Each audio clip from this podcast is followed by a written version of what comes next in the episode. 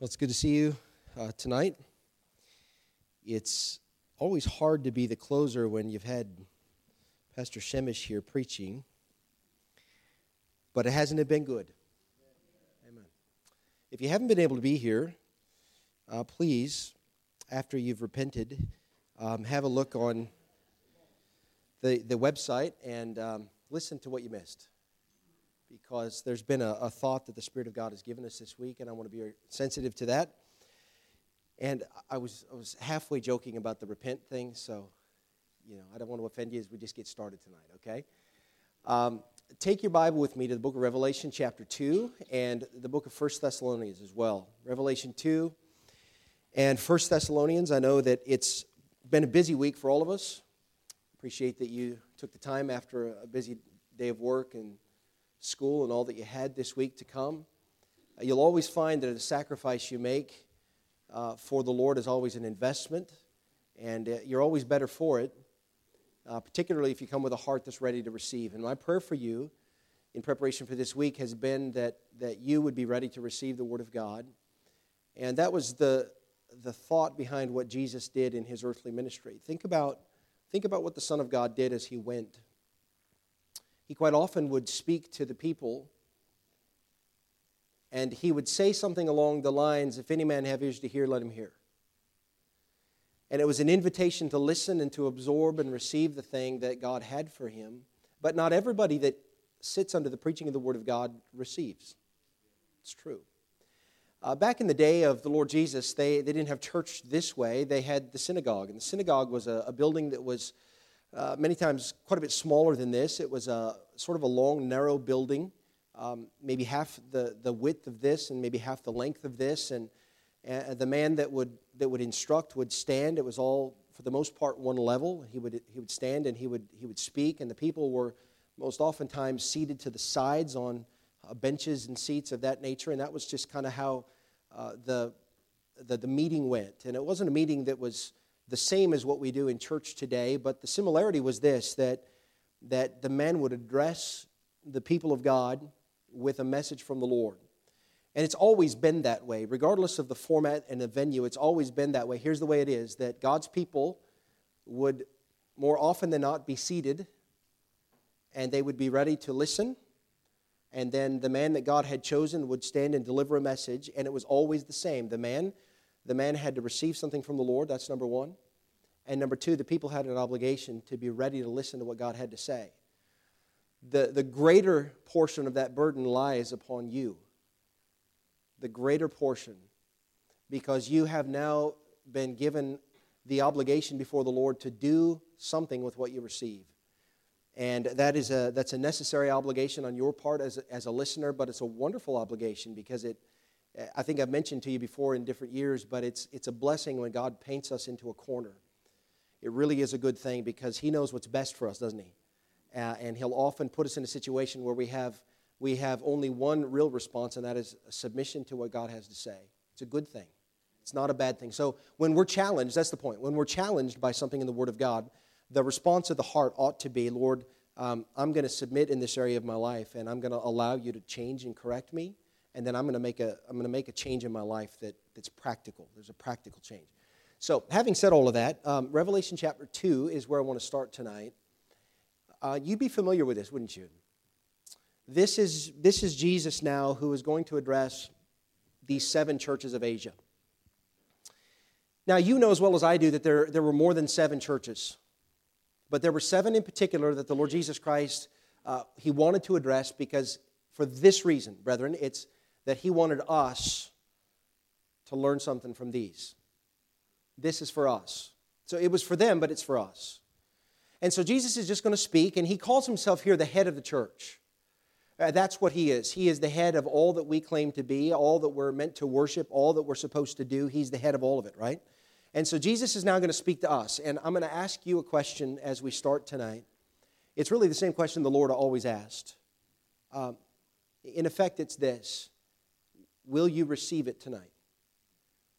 If the truth is preached and taught and there's instruction that's given to you tonight, will you receive it?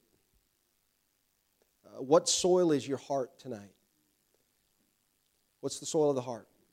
Uh, Thursday night, I, I felt was uh, it, it, was the marker, it was the benchmark for our conference because usually the, the, the first preacher in a, in a series of meetings like this, the Lord has given him a thought that sets a tone for the meeting. And a pastor made a very good call when his initial thought was to have two preachers on the Thursday, but he said, No, I think for the sake of the church, it's going to be better that we just have one on the first night, and then we'll move into a, a more regular, rigorous preaching schedule after that. So he made a very good call. It was definitely led of the Lord. And so Brother Shemish brought us a message Thursday night which set a tone. And I have been instructed tonight to uh, continue with the tone. And so um, we're going to continue that, and I want to ask that you'd receive it tonight.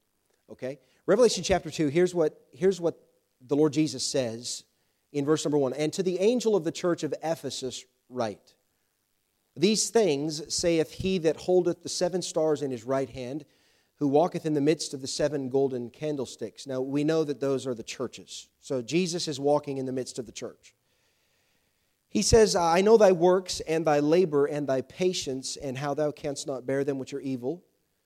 And thou hast tried them which say they are apostles and are not, and hast found them liars, and hast borne and hast patience, and for my name's sake hast labored and hast not fainted. Nevertheless, I have somewhat against thee, because thou hast left thy first love. Remember therefore from whence thou art fallen, and repent and do the first works, or else I will come unto thee quickly and will remove thy candlestick out of his place, except thou repent. Uh, what a what a list of achievements from the church. I'm covering very familiar ground to most of us tonight, but bear me out as we, as we start here. Uh, what a great achievement of the church. If, if I could be a member of a church, I would want to be a member of a church like this. Because Jesus didn't say the church was dead, they were very much alive. They were, they were living and they were active and they were correct in their doctrine, they were correct in their practice, they were zealous to protect one another as a, as a group. They were alive, but they left. What did they leave? They left loving Jesus Christ. And what he said here to the church was, You've fallen. Now, to the world outside, there was no difference to the church here of Ephesus than there would have been Ephesus in the day of Paul. Uh, the zealous church, the church that, that uh, was faithful to Jesus Christ in spite of the persecution of the world around them. That was the church of Ephesus in the day of Paul. And to the external, it was still the same church here in John's day.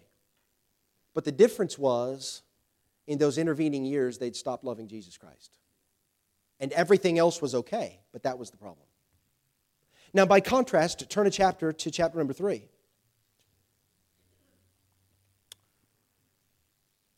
And unto the angel of the church in Sardis, write?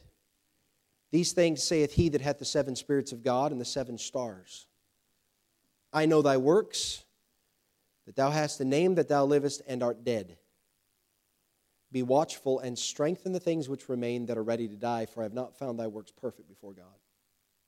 Uh, remember therefore how thou hast received and heard. And then he says, and hold fast and repent. If thou therefore shalt not watch, I will come on thee as a thief, and thou shalt not know what hour I will come upon thee. Now, here's a church that was very different. They were working, they were active, they were what we'd say vibrant. I mean, everything that you want to say about a church. But the difference was Jesus says, No, you're dead.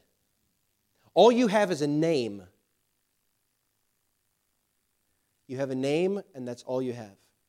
And what Jesus was saying is, I'm walking in the midst of the church, and I see beyond the name and I see you for who you are. So he said, You're dead. So Ephesus was a church that was living. Uh, it was a church that was vibrant. It was a church that was active. It was all that it ought to be, but Jesus, as he walked through the church, says, I see that you're busy, but you've missed it and you've stopped loving me. He said, You've fallen.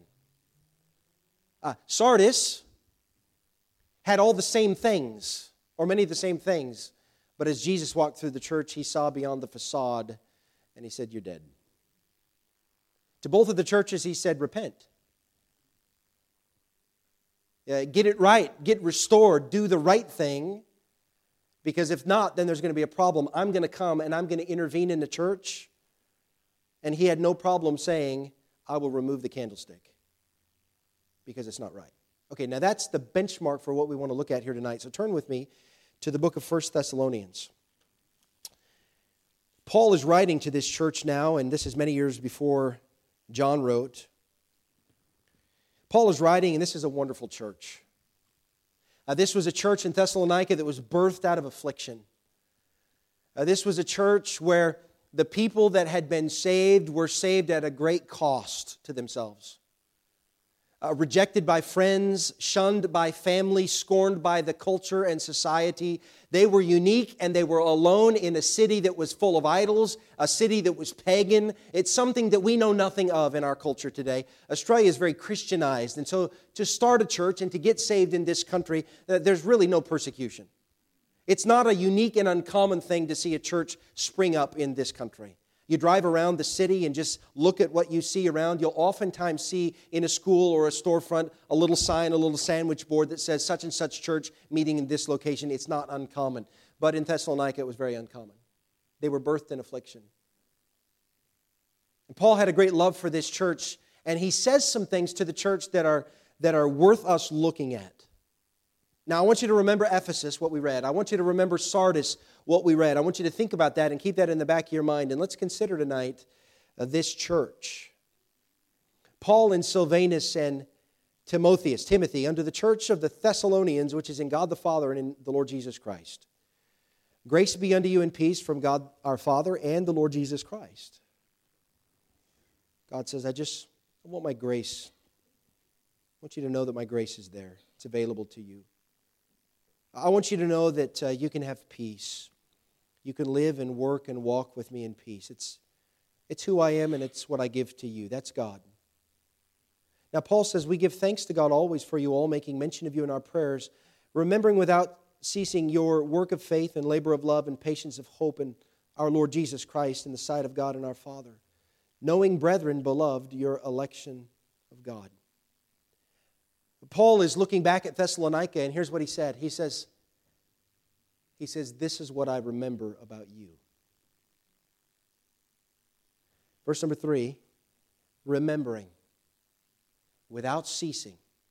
Paul says, I think back to my time with you. Paul's in Athens when he writes this. I think back to my time with you, and here's what I remember about you as a church. Okay, now we're, we're on the last message of what really ought to be a revival of, of spiritual renewal and awakening in our heart as believers. We talk about what missions is and the outflow of missions in the life of the believer. And uh, really, for us to do what God wants us to do with regard to evangelizing the world, church, uh, it comes from here. And it comes from a right relationship with God. So here we are at the last of these messages. And I want to ask you a question as a church body. What will you be remembered for? If Paul was alive today and had written a letter to you, what would the letter say? This is what I remember about you. And I want to ask you, what are you going to be remembered for?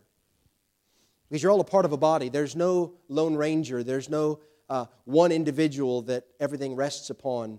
Uh, we rise and we fall together. That's what we are, that's what a body does. Everyone is members of another. Just read the Bible. Oh, I don't like this person. I don't like this thing. I don't like this event. Doesn't matter. We're members one of another. So, what kind of a church and what will you be remembered for? All right, I want you to look in verse number three. Here's what Paul says He says, I remember without ceasing, first of all, your work of faith. Uh, let's talk about the practice of such a church. The practice of such a church. I, I speak to you as friends tonight. I, I was your pastor. I'm no, no longer your pastor. So there's much about your life now that, I'm, that I don't know. And so, in many ways, that's a blessing to me because it enables me to preach without having anything in my mind about a particular person. So, I just want to talk to you a little bit about the practice of such a church. He says, I remember without ceasing your work of faith and labor of love. And notice the word your, it's plural, it's all of you. And the implication here is that there's unity in the church. The implication is now that, uh, as opposed to, uh, to, to Corinth, where Paul says that there's envy, are we listening tonight? There's envy and there's strife and there's division in the church. He says, You're carnal and you walk as men. This is not of the Spirit of God. As opposed to Corinth, he looks at Thessalonica and he says, Here's what I see. I remember that you all are working together. There is a unity amongst the brethren. How good and how pleasant it is. Are we okay with it? That we walk in unity. And so he says, I remember without ceasing your work of faith. But What is the work of faith? Oh, here's what it is. In another place, Paul said to the church at Philippi, he says that here's what you ought to do with, with one mind, striving together. Do you remember what the rest, of, the rest of it says? Striving together for the faith of the gospel. This work of faith that Paul is talking to the church at Thessalonica about is that the church is unified together and they are striving and working and laboring together for the faith of the gospel of Jesus Christ. In other words, their unity is centered around their practice and doctrine of the Word of God. This is where unity is based upon. It's based upon our adherence to the Scriptures.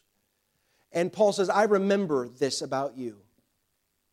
The thing I remember about the church is that you're unified and you're unified in this work of faith.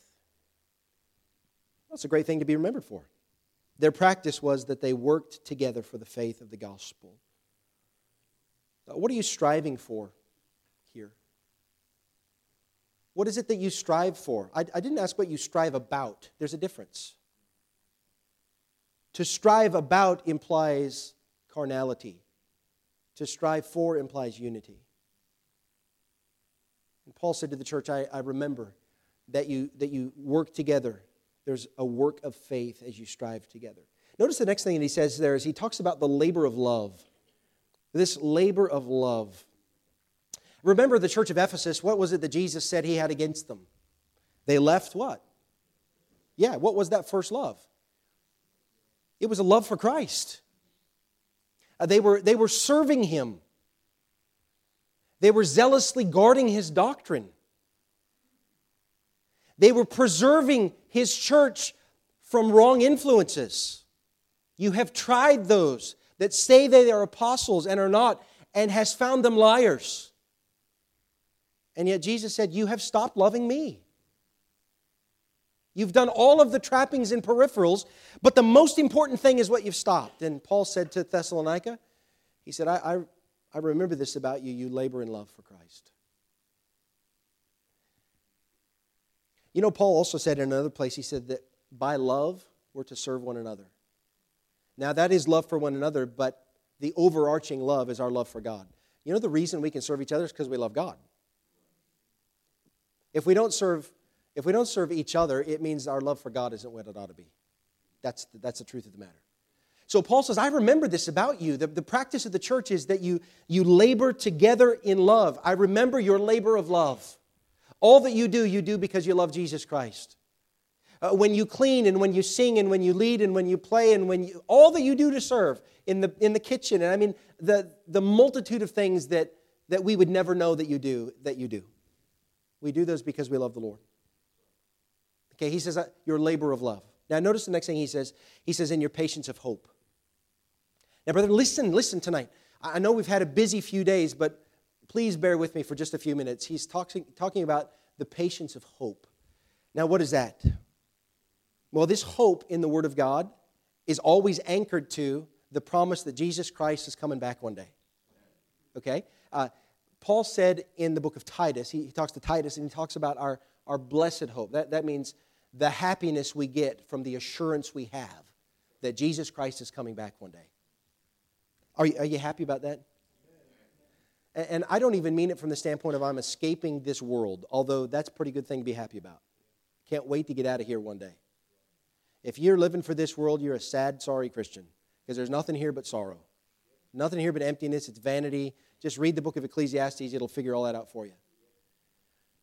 But, but Paul said there's a patience of hope with these people, which means this that, that all that they were enduring, the, the trib- now don't forget, this is a church that was, that was birthed in persecution and he's writing to a church that is under persecution. It didn't stop. So these are people that, in the midst of persecution, were patiently waiting for the return of Jesus Christ. Now, brethren, listen, listen. Do you remember in Revelation chapter 3 when Jesus talks to the last church, Laodicea? Remember what he said about that church? He says, You're rich and increased with goods, and you have need of nothing. But he says, What you don't realize about yourself is you're wretched and you're poor and you're miserable and you're blind and you're naked. He says, You're looking at the outside and all the trappings of your comfortable life. I'm looking at the inside and you're dead. You know what he said to them? Do you remember? He said, I counsel thee to buy of me gold tried in the fire. You know what that is in the Bible? Every single time? It's the refiner's fire that makes a vessel for the finer. The counsel of God was to buy yourself some hurt and heartache and tribulation and persecution because it'll make a better Christian out of you. We have a great burden in Australia because we're such a prosperous country. And because we don't face persecution, and we can very easily go for 20 years of our Christian life right directly under the radar of our culture, and we'll never face opposition because we don't have to lift our head up. We don't face persecution. And there's a greater obligation for us to serve God, a greater difficulty to serve God in our prosperity than ever was in the adversity of this church.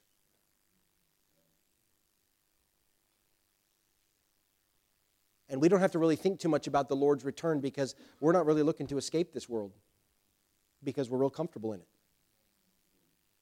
We okay with that? So I'm not preaching at you, I'm, I'm, I'm preaching to you and asking you, I'm, I'm trying to provoke you.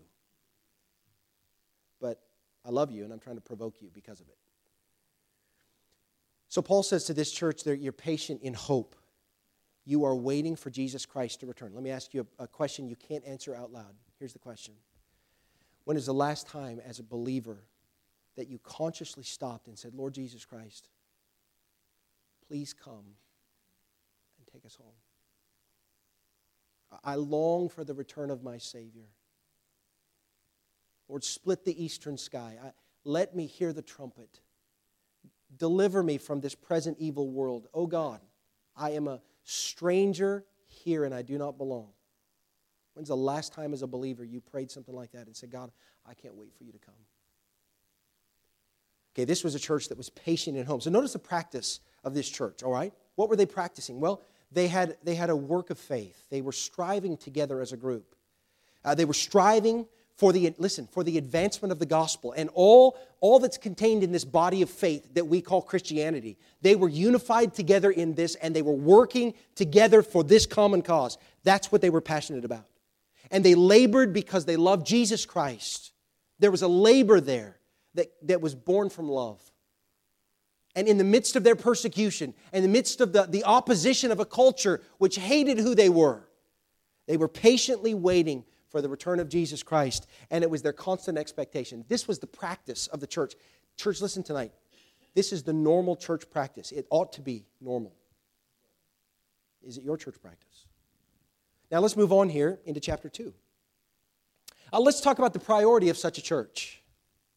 What was the priority of this church? We already know what they did. This was their practice. I want you to look at their priority in chapter number 2. And would you notice with me now in verse number 11? Paul says, As you know how we exhorted and comforted and charged every one of you as a father doth his children, that you would walk worthy of God who hath called you unto his kingdom and glory. Uh, week by week, a man will stand here uh, in this place, having having studied and paid a great price, you don't understand the price. He will have paid a price to receive of God so that he can give to you. It is his calling, it is his vocation, it is his burden, and you'll not understand it. It's not given to you to understand it, but trust me when I say there's a great price involved. And week by week, he'll stand here and he'll exhort and he'll comfort and he'll challenge and he'll encourage, just like Paul said that he did to Thessalonica. And not all that Paul said was received well by the brethren, because Paul had weighty and powerful words. He said that of himself. His bodily presence was weak and his speech was contemptible, but the power of God was in his preaching. And when the power of God is there, oftentimes it provokes the brethren to anger. And Paul said, This is what I've done. And notice what the response of the church was. Paul said in verse number 13, For this cause also thank we God without ceasing. We've done these things, we've preached to you, because when you received the word of God, which you heard of us, you received it not as the word of men, but as it is in truth, the word of God, which effectually worketh also, in you that believe. Now, can we talk about the priority of the church? The priority of the church was this, brethren they received the Word of God. They received it. Uh, you know, week by week, as you've sat here, you've come to church and, and you've heard preaching. But to hear preaching doesn't mean you receive it. Have you received it?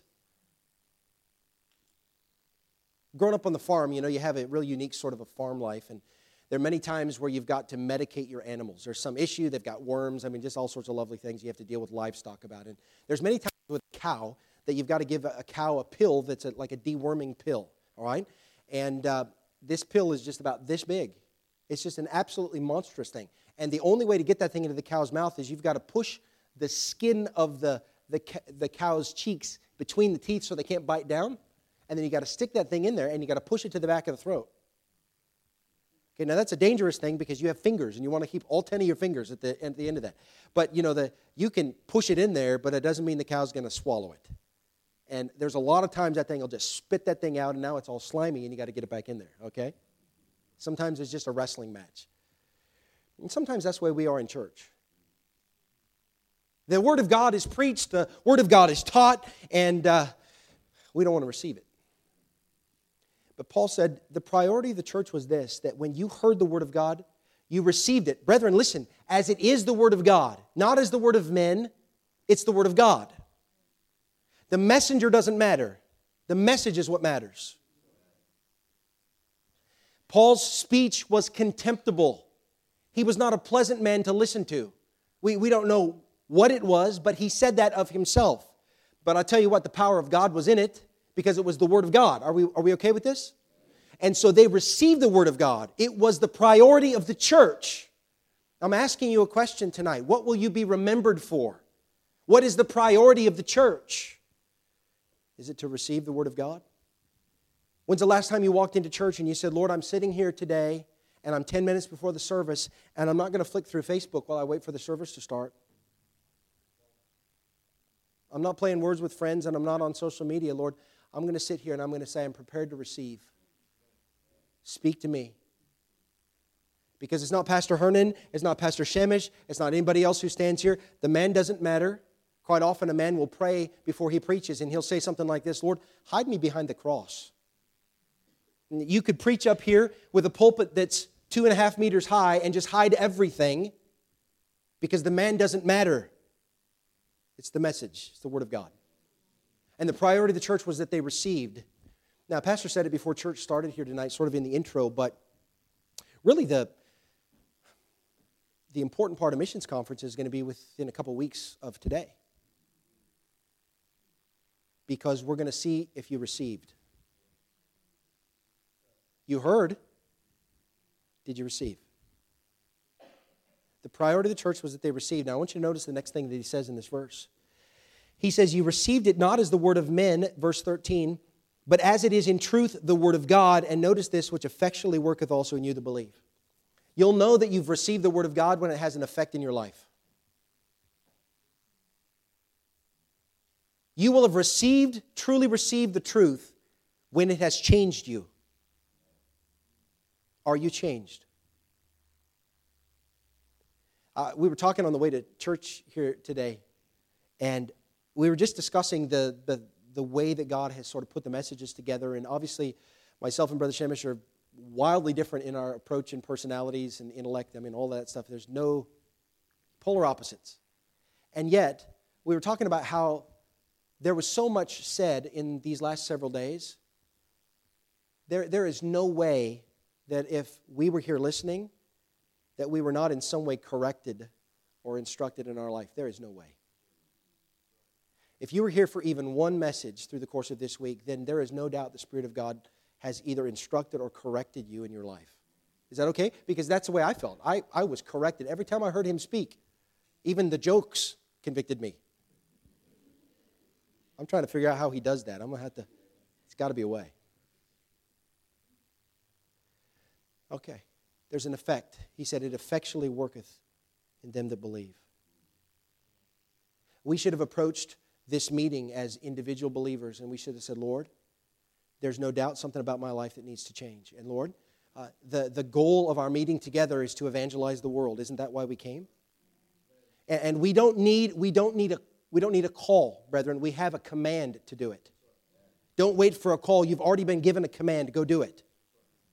If God doesn't want you to go, then He'll tell you to stay. Otherwise, why don't you just plan to go? That's another message for another time.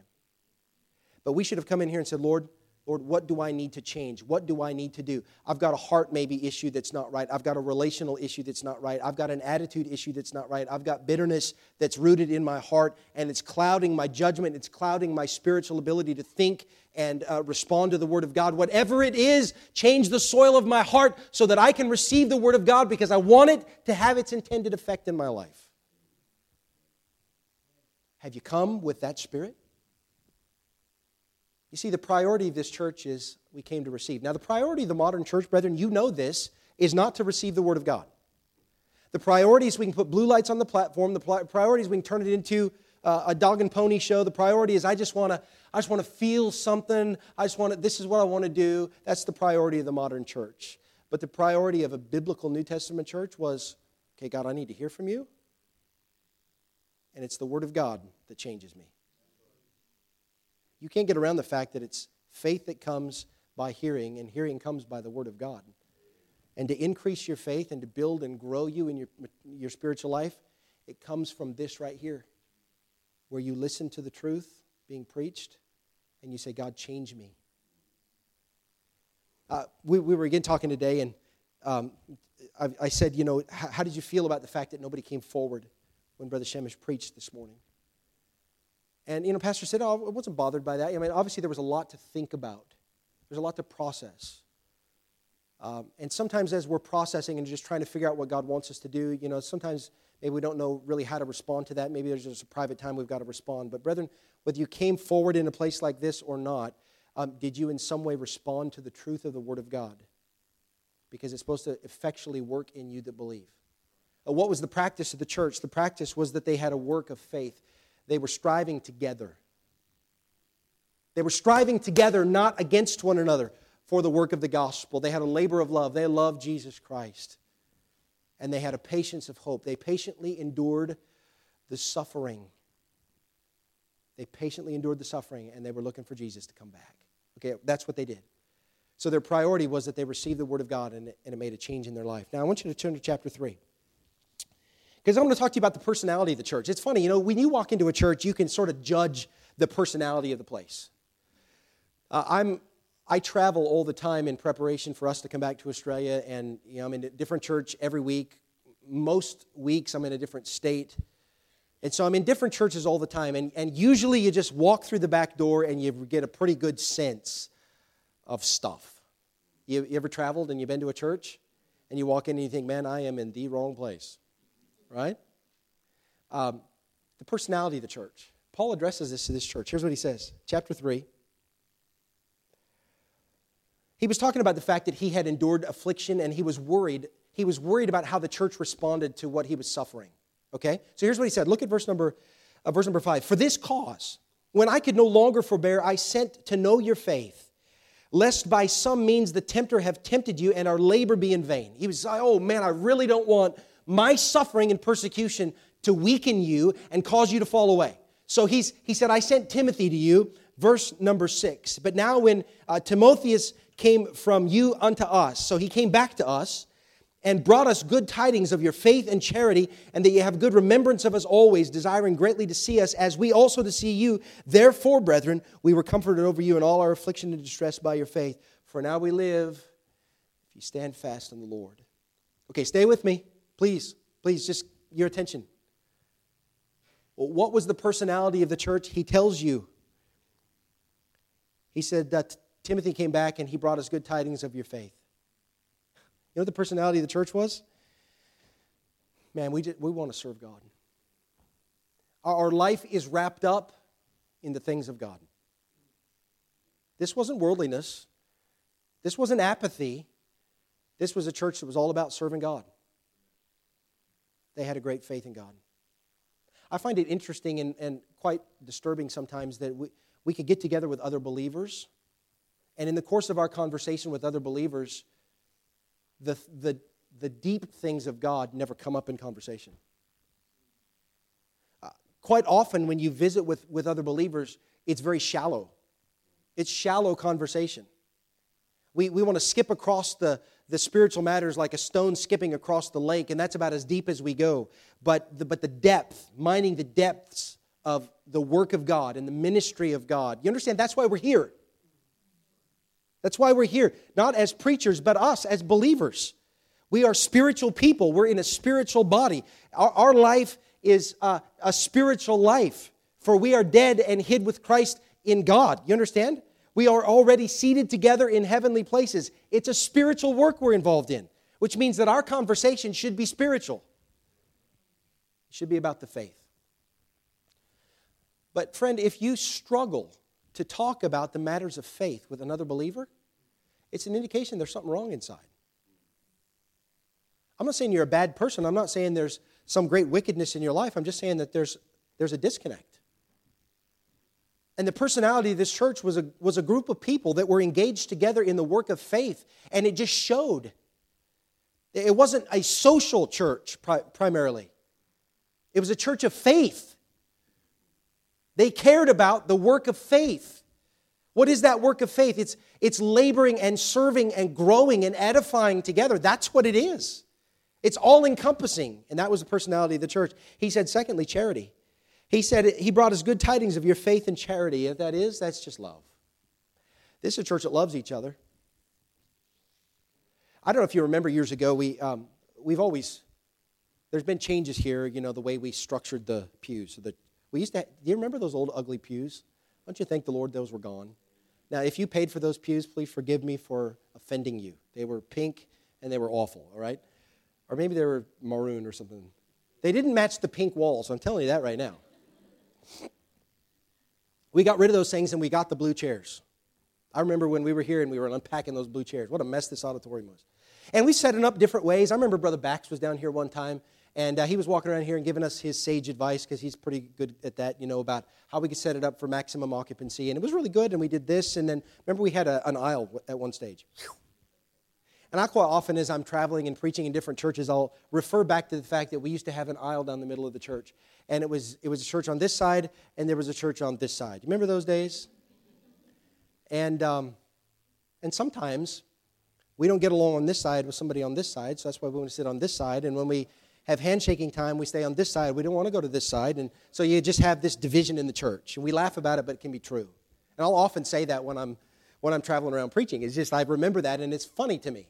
And if I was in one church long enough and I just observed people, I'd probably observe that how true that was that this guy never crosses the aisle, you know, to this guy, okay?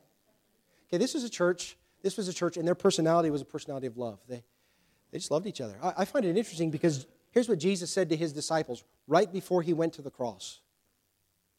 He says, A new commandment I give to you, that ye love one another.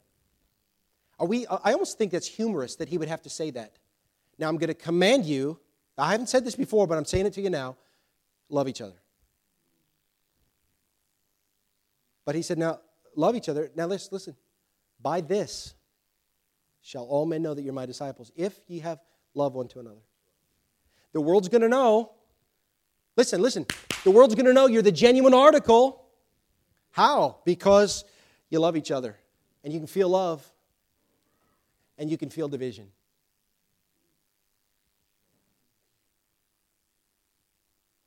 Listen, you can hide division behind a smile. You can hide division behind a hearty handshake. You can't hide it from God.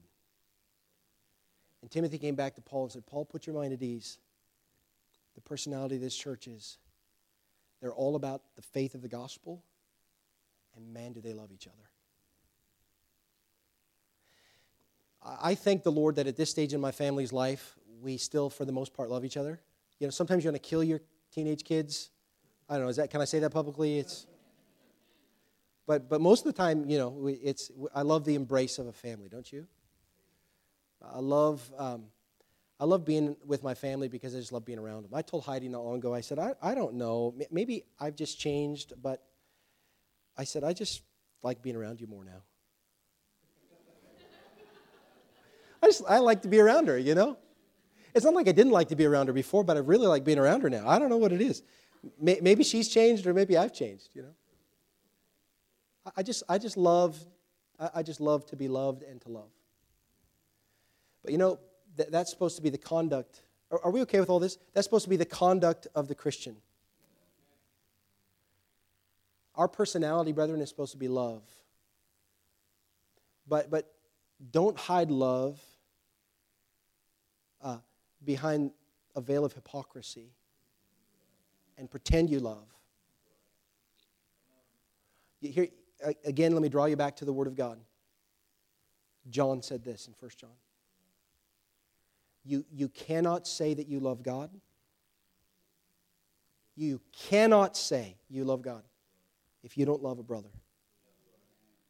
You cannot say that.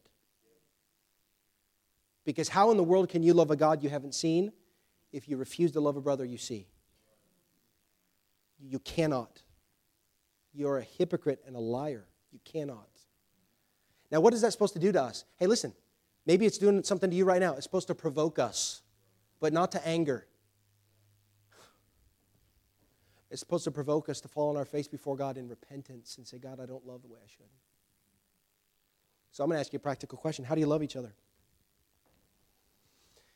Oh, he, Paul said, don't love in word only, but in deed and in truth. How do you love? I've heard stories, some amazing stories of the grace of God. There is a radio program that's been alive, been going in, in the States for many years since I, I think the early 1950s. And it was, a, it was a rescue mission. And it's called the Pacific Garden Mission. And they started a, a broadcast 60, 70 years ago now called Unshackled. And you can get online and you can, you can listen to these, and there's, I suppose, several, many hundreds of these episodes now that have been sort of brought out, and they've kind of they've kind of play acted them and then recorded them. And basically, they're stories of the lives of people that have lived certain lives, and God has reclaimed them and saved them, okay?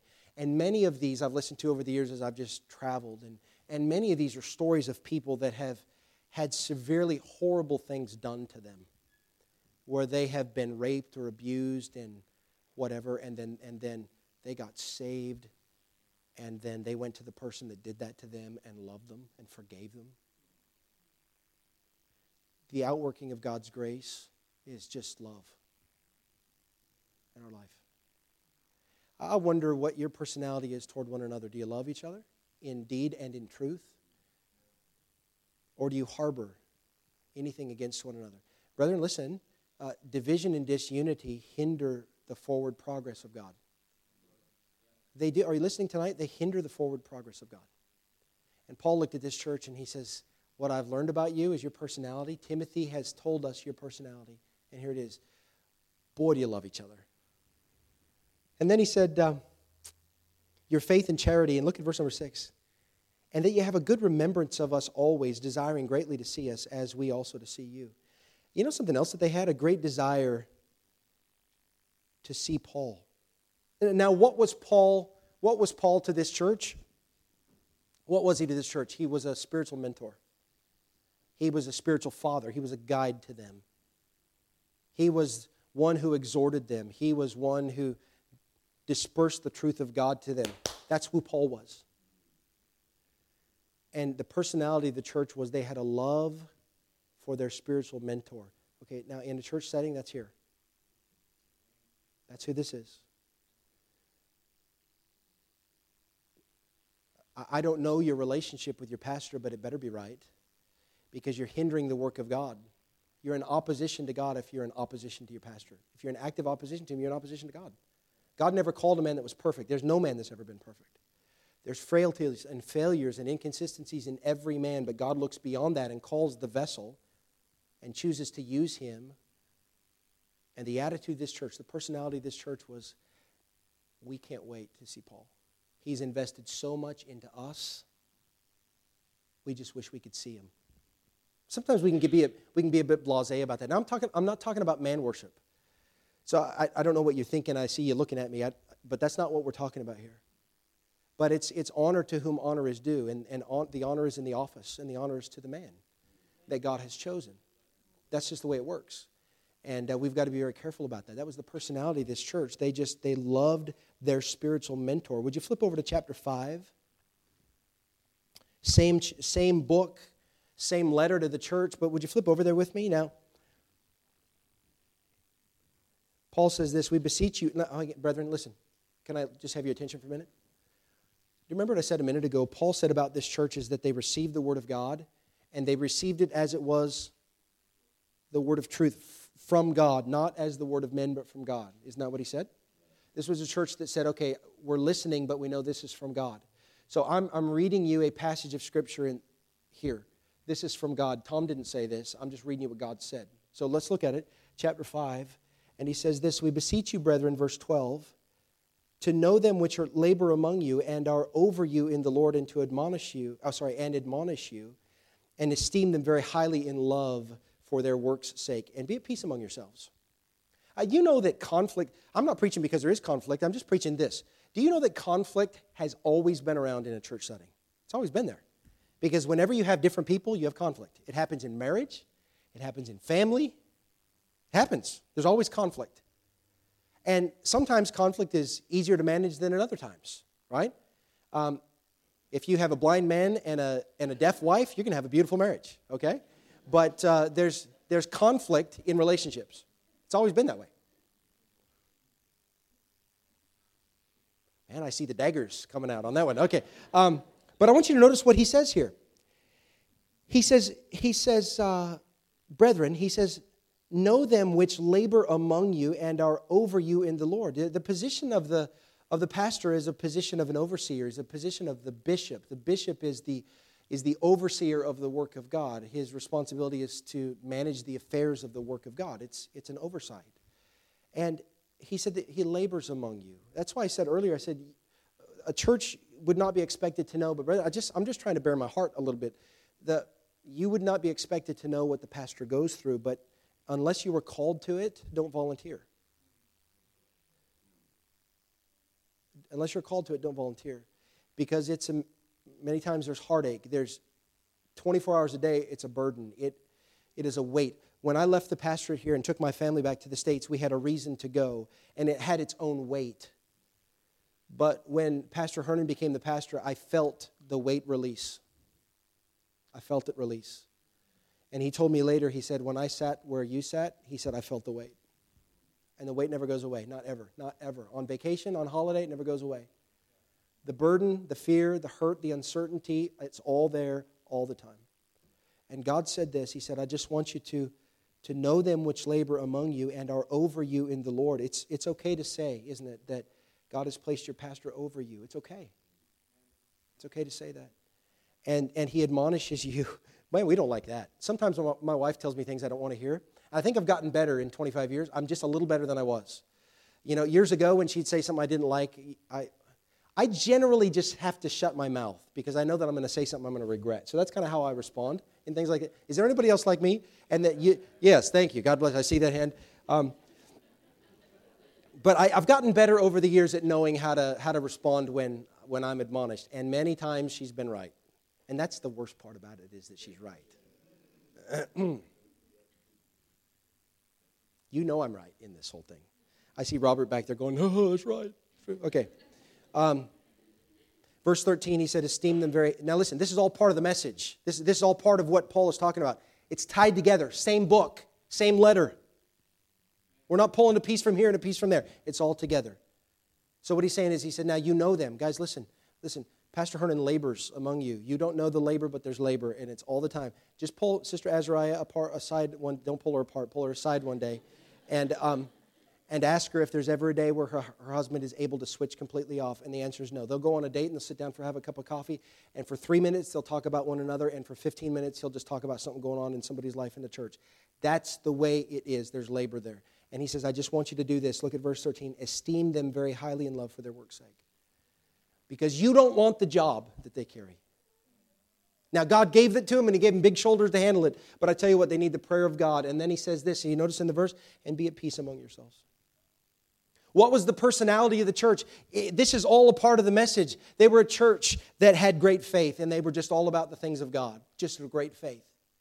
There was a great love that they had one for another. And listen, they loved, they loved to be around their spiritual mentor.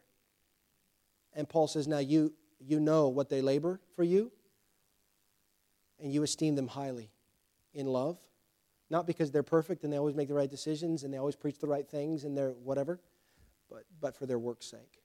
And they says, and be at peace. We need that. We need to hear that. Be at peace. Be at peace among yourselves. Hey, in the world you shall have tribulation. And you're going to walk out of here this week and you're going to be filled with it. There's trials and heartaches and warfare everywhere. But can we not have peace amongst ourselves? Be at peace with one another.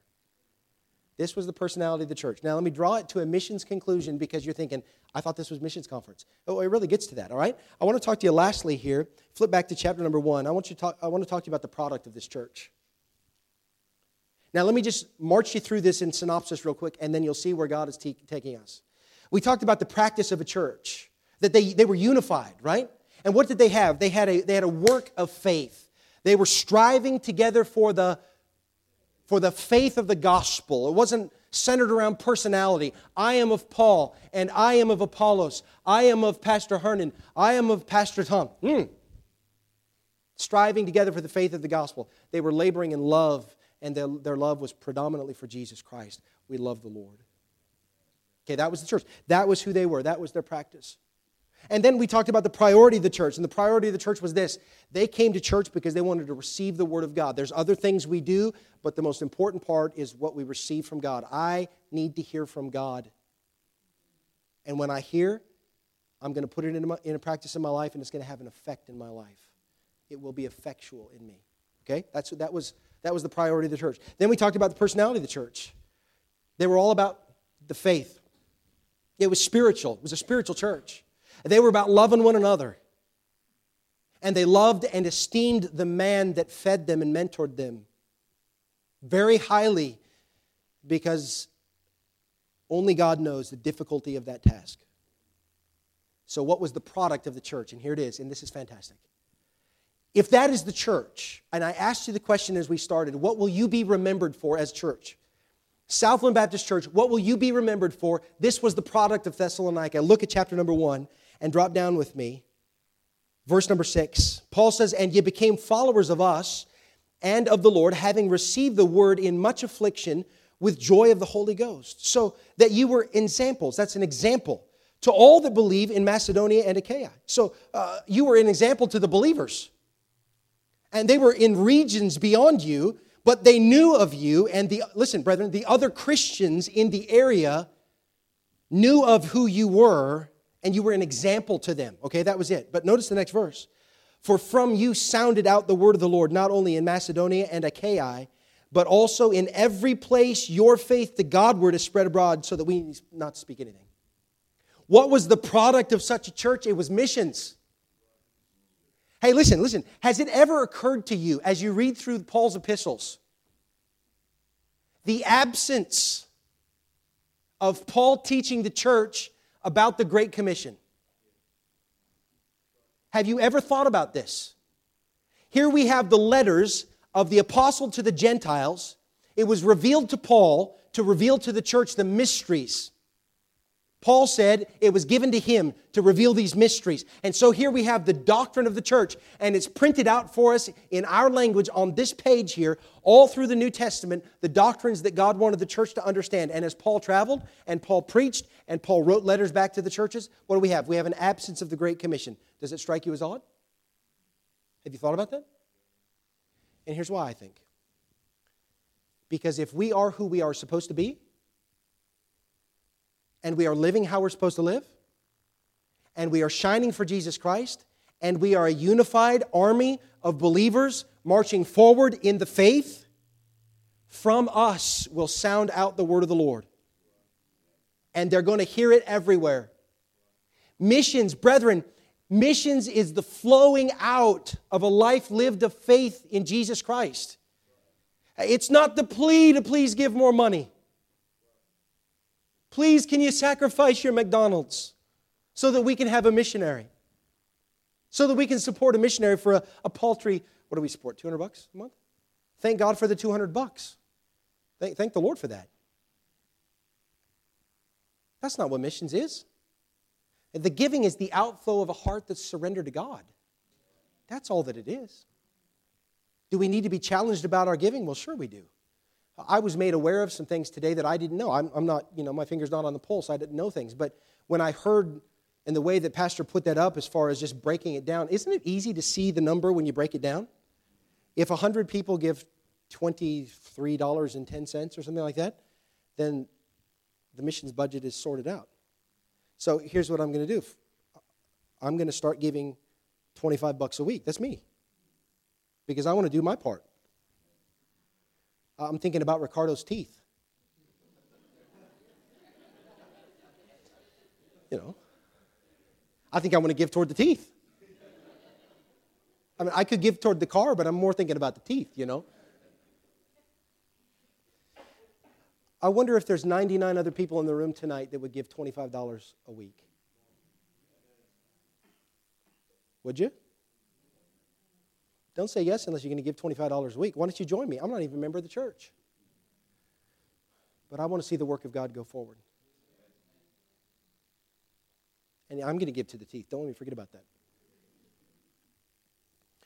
What I'm saying is, Paul was saying to the church, because this is who you were in your practice, and because your priority, are we okay, was to receive the Word of God, and it, and it, it, it made a change, and because your personality of a church is that you, you were just all about the things of God and faith, and it was spirit, it was a spiritual church, and you loved one another, and you esteemed the man of God highly, and you supported, and you were an Aaron and a Hur to hold his hands up in the work that God has given him, and you were striving together, and that's the way the church was running, and it was real, and the head of the church who walks through the midst of the church bore witness to the truth of it and said, This is who you are. Missions was the outflow. And from the church sounded out the word of the Lord. It wasn't each member doing their own little thing, it was striving together, and it was from this unified body of people that the Word of God was pressing forward. And that's my challenge to you. What will you be remembered for? Because one day, the doors will close. And we'll pass off the scene. Happens all the time. It's always, it's always ever happened, every church. And we'll only have a memory in the minds of those that are ahead of us. So, what will you be remembered for? Let's pray together tonight. Would you bow with me and let's pray for just a moment?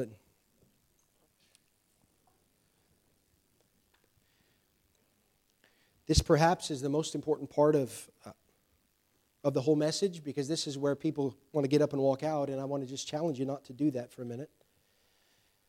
And I just want to ask you to please respond in faith and humility before Jesus Christ. If we could still ourselves for just a moment, respond in faith and humility before the Lord Jesus Christ, the head of the church, who is even here in this moment observing, is present in this place. Brethren, we can't see him, but he's here. And I don't know what God has spoken to your heart about, but I know this that there, were tr- there was truth that was given here tonight, and there, there's no doubt that there's something here that you needed. I, I needed it. Will it effectually work in you? My, my challenge and encourage you, encouragement to you is this tonight that you would just put aside the whatever it is that would hinder you from, from simple, childlike obedience to the truth, and that you would just do the thing God told you to do. Don't fight it. Yield yourself, humble yourself, pray, seek the face of God. Pour out your heart before God, whatever case may be, because the church is not going to go forward to evangelize the world until we get all this right. Father, thank you for your word tonight. We're going to tarry here for just a moment. And Lord, I pray that you would do your work in our heart, that we would respond. And Lord, I ask that you would do the thing that only you can do. We yield ourselves to you tonight. Uh, so, Lord, help us to respond the right way. Holy Spirit of God, I, I pray for the conviction that we all need. Lord, none of us are above correction. Maybe it was just a bit of a course change for some of us, a reminder to some of us, an encouragement maybe to some of us, but help us to respond and to uh, deal with these matters spiritually, that you be glorified in it as our prayer. I want to ask you to pray. Would you, would you take a knee? You can find a place down here. But just pray as God leads you. Do the thing God wants you to do. Nobody can force you. But may God help us. If we're going to evangelize the world, we got to make sure we're fixed. If there's a relationship that's broken, fix it tonight.